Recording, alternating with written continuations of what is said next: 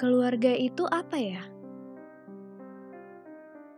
Apa itu adalah mereka yang terpaksa terhubung karena koneksi darah?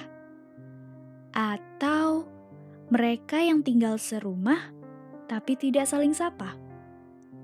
Katanya sih harus saling memberi dan berbagi kasih. Ada yang bilang, keluarga itu ketika hari raya mereka berkumpul bersama.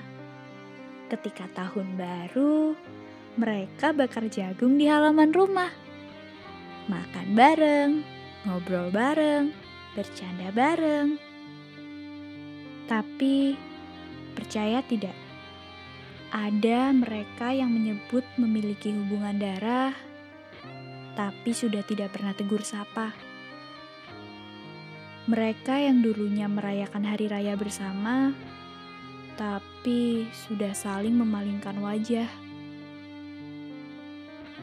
Keluarga yang terbentuk dengan interaksi formalitas. Segala macam percakapan dihubungkan dengan kausalitas. Layaknya keluarga konglomerat yang hidup didasarkan kasta bertingkat. Sehalus suara angin ban bocor, segala cara kotor digunakan untuk mengabdikan pada hukum rimba. Siapa yang kuat, dia yang punya pangkat. Siapa yang berderajat, dia yang patut diberi hormat.